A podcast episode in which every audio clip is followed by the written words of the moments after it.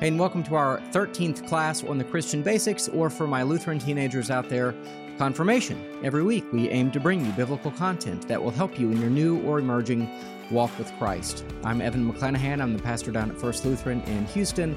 And this week, we're wrapping up a short look at the prophets in the Old Testament. Joining me again is Dr. Adam Harger, professor of Old Testament at Houston Baptist University. Let's roll.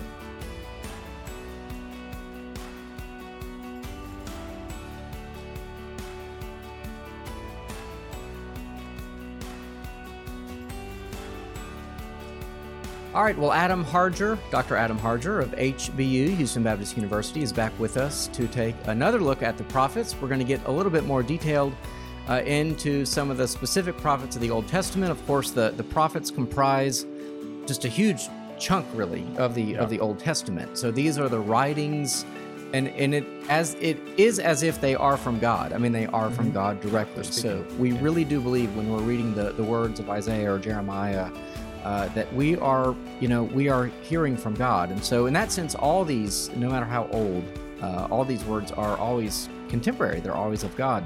Now, we we we kind of ended with Elijah on the previous video, and Elijah is one of the few people in the Bible that that doesn't die.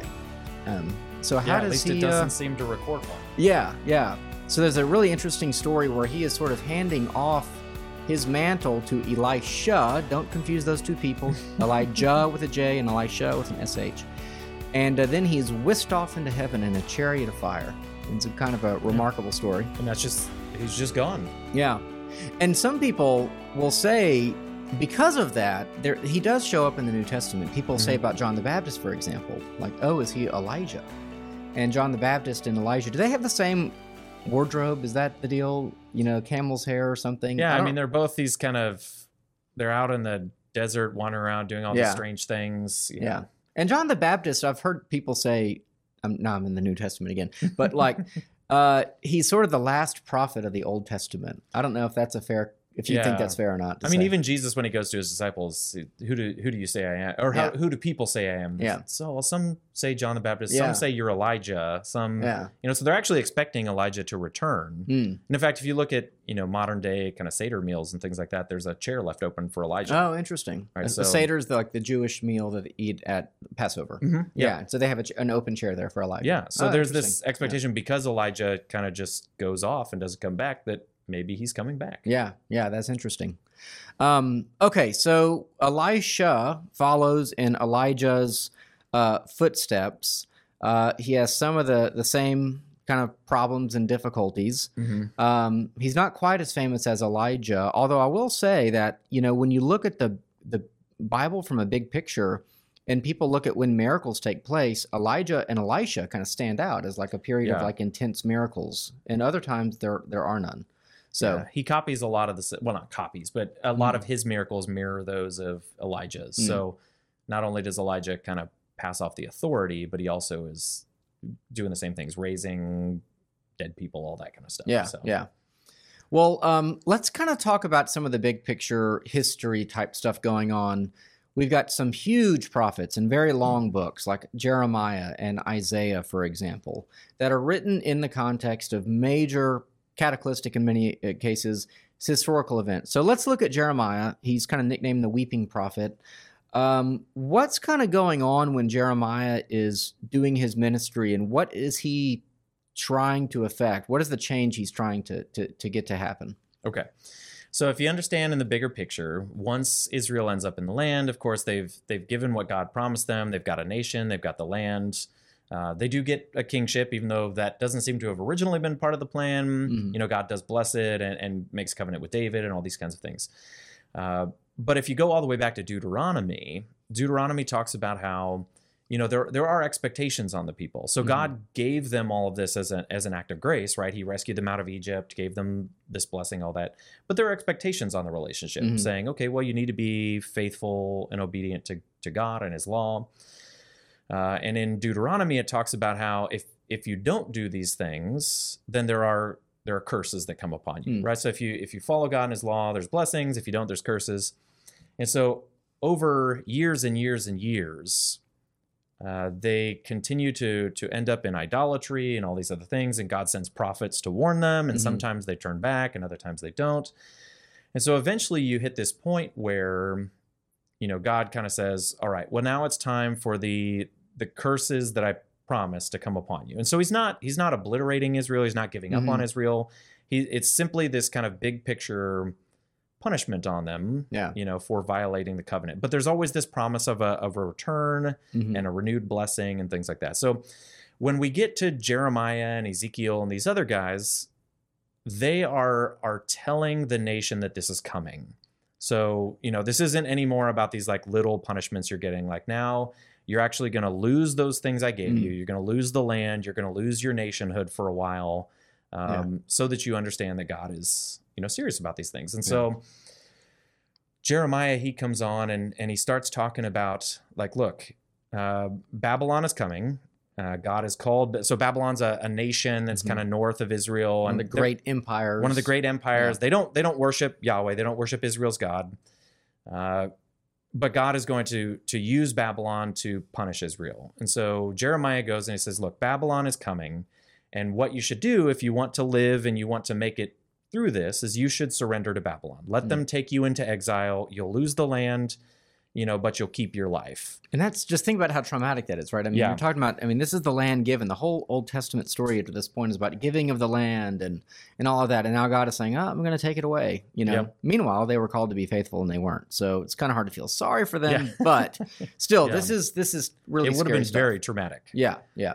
And so, you know, he gives this message, and of course, Jeremiah, uh, you know, he's one of my favorites. Uh, it it had to have been really tough. He's he's painted as a traitor, and of course, people would paint it. It was like he's he's saying, look, don't don't defend the nation, Mhm. don't stand up for any of this, just give up. Mhm. Uh, so he looks like a traitor, and he does get in. He gets thrown in a well. Uh, somebody rescues him out of it, but he's in prison, and it- just all these things happen Yeah. to him. And he's basically just trying to tell the people.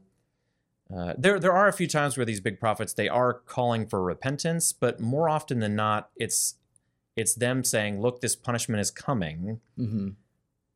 but know that and so one of uh you've probably heard this one jeremiah 29 11 people say for i know the plans Uh-huh. i have for you declares the lord Right. plans to prosper you and not to harm you um it's it's not really a so much a verse about just like individual plans for god in my life although there's not i mean if that gives you hope great uh, but really it's a it's about god saying like look this stuff is coming but i have a future plan for you Ah, okay. and so that's why a lot of these prophets like Jeremiah and Ezekiel and others, we we have their writings, is because after the people go into exile, when they come out, they now have these oracles to reflect on. Ah, okay. and so they can look at Jeremiah, they can look at Ezekiel, and they say, ah, well, now we understand why all this happened. We understand why we've been restored. And so it's this call to be faithful Mm. in the in the restoration. There's definitely a lot that could be said there, right? About our own Christian walk and how we, you know, Right. Paul talks about how we see through a mirror dimly, and I don't know if it's an exact equivocation, but the idea is that we're, we're going through life without the full knowledge of things. We often, so anyway, so when we talk about how horrible things are and why they are that way, it, a word from a prophet that says, hang on, hang on, God, God will use this thing and, and God will, God will redeem this thing. That would be a good word. Now, Jeremiah is really harsh on some of the, the, the temple priests, as I Yeah. recall. And there are these, there are other prophets going around. That's one thing people should understand is that, like, when you read the Old Testament, like, it will talk about other prophets. Oh, there's probably hundreds of them. Yeah. Just okay. running around. Okay. It's a it's a an office. that- Yeah. you know and there's professional prophets that work in the court and in the temple and then there's the the random prophet that god calls so amos for instance was just a shepherd Ah. i mean he wasn't he, he shepherded sheep and trimmed trees and stuff and god calls Yeah. him to go be a prophet Yeah. uh, so prophets could be of all different uh, walks of life and things Yeah. like that but he is jeremiah is very hard on the temple priests because the well first of all he he does come from a, a semi priestly line so he's got, kind of got some knowledge of it but also th- in his mind they should know better Hmm. right so these are the people that are supposed to be the leaders they're Mhm. supposed to be keeping israel pure and things like that and and instead these other prophets uh, so he has this big famous showdown with a guy named hananiah Hmm. who utters this false prophecy from god and um, so there's this this showdown before the king where jeremiah just says look you're you're wrong Yeah. um, And so i imagine you're the king in the moment. You've got to you've got to figure out who to listen to. Like that. I mean, that would be a tough job. But yeah, Jeremiah is really tough on them because they Yeah, they, they really should should know know better. Yeah, and there are these prophets going around. There's kind of a famous line, a a little bit in Jeremy Jeremiah, where it says, "Peace, peace, where you have no peace." In other words, there's these prophets going around saying, "No, no, Jeremiah's wrong. Everything's going to be fine. Everything's going to Yeah. be fine." You know, and We've got the temple here. God's gonna God's Yeah. gonna keep Babylon away from us. Yeah. You know, why would God give up his city. Jerusalem? And so Jeremiah is trying to get them to believe that no, no, no, they're saying peace, but you won't have any peace. Yeah. Yeah. Isaiah is another huge name in the in the uh, Old Testament. So, um, what's kind of going on historically now? I know that generally Isaiah will cover many decades, and Mhm. there's debate about if there are actually three authors of Isaiah and whatever. Yeah, I'm not yeah, yeah. really interested in that, but We'll do that another time. there you go. Um, but it, it does cover many many years. That that Yes. is for sure. So, what are kind of the major events going on, and what are some of the the things Isaiah is maybe best known for? Isaiah is so he's speaking a, a couple of centuries before Jeremiah, actually. Uh, when the so the nation after they so you get you've got uh, Saul and then David and then Solomon. But after Solomon, the nation actually splits, and you've got the northern kingdom and the southern kingdom. Southern kingdom has Jerusalem and Judah, uh, but the northern kingdom. Uh, Isaiah is is speaking during that time uh, in the eighth century when Assyria. So this is before the the rise of Babylon. Assyria is the main uh, player in the world, and they're they're pretty pretty bad people. Mhm. Uh, and Isaiah is is kind of speaking to Israel at that time, but as you said, he's also speaking to future times. So he's also Mhm. speaking uh, at one point about the later, so like Jeremiah's time, and then even after the return. Mm. And uh, so, on the one hand, Isaiah is talking about the the coming judgment on the northern kingdom that God is going to use Assyria this time to come judge the northern kingdom. Mm. There's also um, a point where so Isaiah interacts with a king of the south named Hezekiah, and Hezekiah is one of the few good kings, and so on account of or or for Hezekiah's sake, God doesn't allow Assyria to judge the southern kingdom. So Isaiah initially is all about kind of the judgment under or in the eighth century under the Assyrians. But he also starts looking forward, and this is what I was talking about earlier, where there are times. I guess it was in the first video. Um, there are times that the that the prophets do start to look big picture. Mm. Uh, and so, even though he's talking about his his immediate situation, he starts to look ahead at, at God's bigger plan in history. Hmm. And uh, this is where we get, uh, for instance, a lot of the passages that we read around Christmas time and things like Mhm. that, uh, or or Easter about, uh, for instance, one in there's there's a few places it shows up in the 40s and the 50s, chapters 40s and Mhm. 50s, uh, called the Suffering Servant. Mhm. And it's this interesting person that Isaiah kind of envisions, and he sees God gives him this vision of this servant. Uh, and th- this servant is someone who represents Israel. Uh, at the same time, is kind of there to redeem Israel, Mhm. and interestingly ends up dying you know for the sake of israel this, this that pierce for our transgressions all these kinds of things and then is alive again in this sort of victorious manner Mhm. and there have been some who've tried to identify this person with somebody that isaiah may have been thinking about in history or Yeah. trying to identify the suffering servant as israel itself Yeah. uh, but none of these have really worked out it just seems that he's envisioning this A person. person. And Yeah. this is where a lot of this Not a- idea of like the Messiah comes out, Uh huh. right? That this is somebody who's going to come in the future who's going to rescue Israel. Yeah. Yeah. Yeah. I would encourage anyone to just read Isaiah 53. I mean, just Yeah. just read Isaiah 53. We read it every Good Friday. It's it's Yeah. like the first thing we do is read. It might even go into Isaiah 52 a little bit, but anyway, that that this whole suffering servant portion, it's it's really quite powerful. So read Isaiah 53. I might even scroll some of the wording as we, you know, I might overlay it on what we're doing. Um, so okay, so Isaiah look kind of looks big picture then Mhm. and and and that's where we get the name Emmanuel is Yeah, early in Isaiah Isaiah, for 7, example, Which God just with means us. God with us. Uh-huh. and all these other beautiful titles that every time they're said, I hear of like Handel's Messiah going Yeah. on in the background, like Wonderful God, Mighty Counselor, Yeah. or Mighty God, Wonderful God. Yeah, Uh huh. Prince of Peace. Prince is, of is that one? Yeah. yeah. And so these are all titles that ultimately we would attribute to Christ, but written by Mm-hmm. Isaiah many, many hundreds of years before.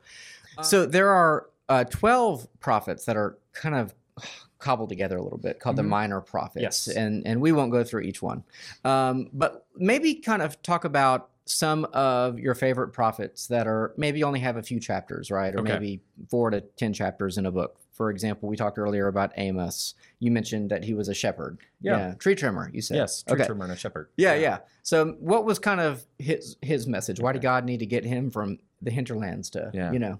Well, I will note real quick major and minor prophets, just because that confuses some people. Okay. Uh, it doesn't have anything to do with like authority or anything like that, as if like major is more important. Uh, it really just has something more to do with kind of their book size. So, as you Ah, said, okay. these minor prophets are just very short books. Okay. Uh, and so, very early on, because they used scrolls, they didn't use books at that period.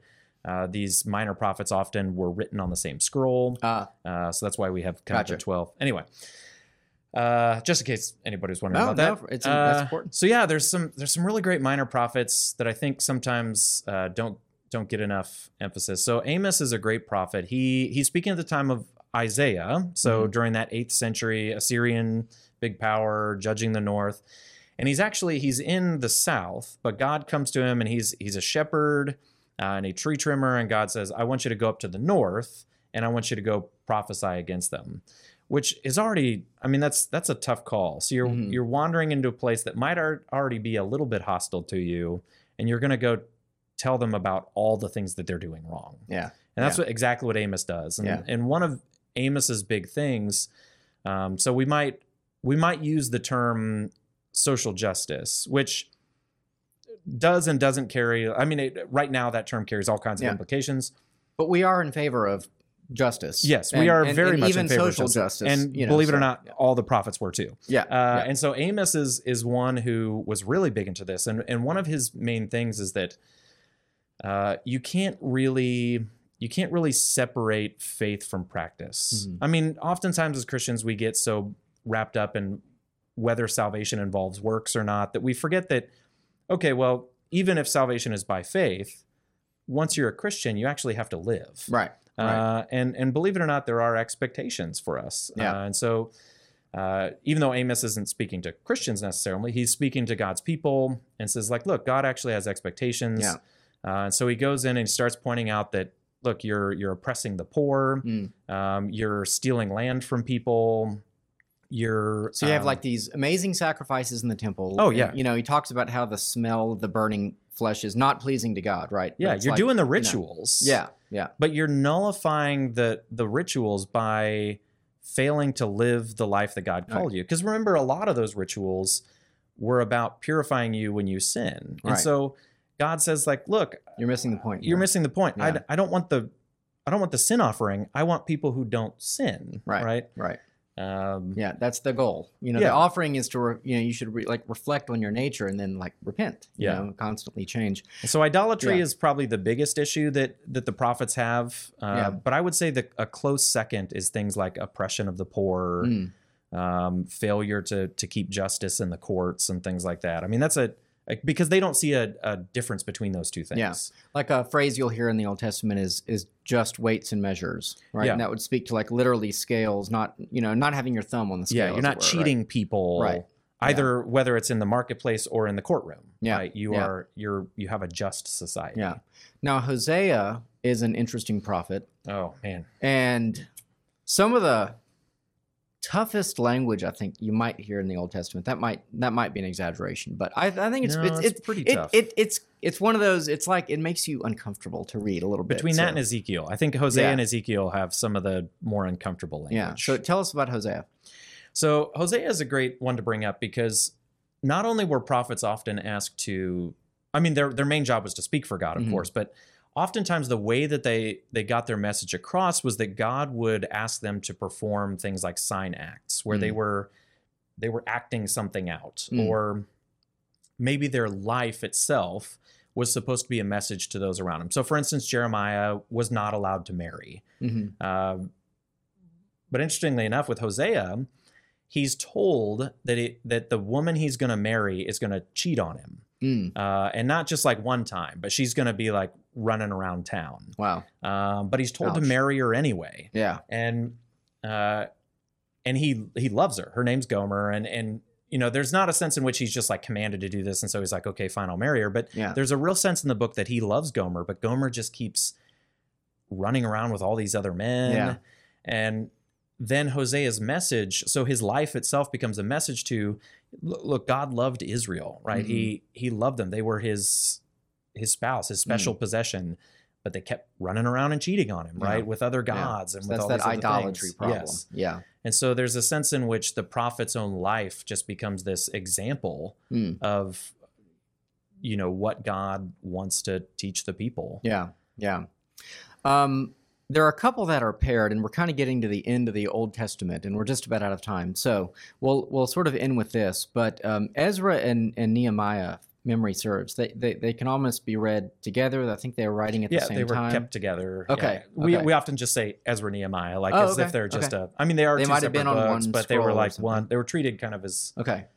and they're really just about the the return from exile. Yeah. So as we mentioned, you know, God said, "Look, you're going to go into exile for a while. You're going to get carried off to Babylon and all these Mhm. other places."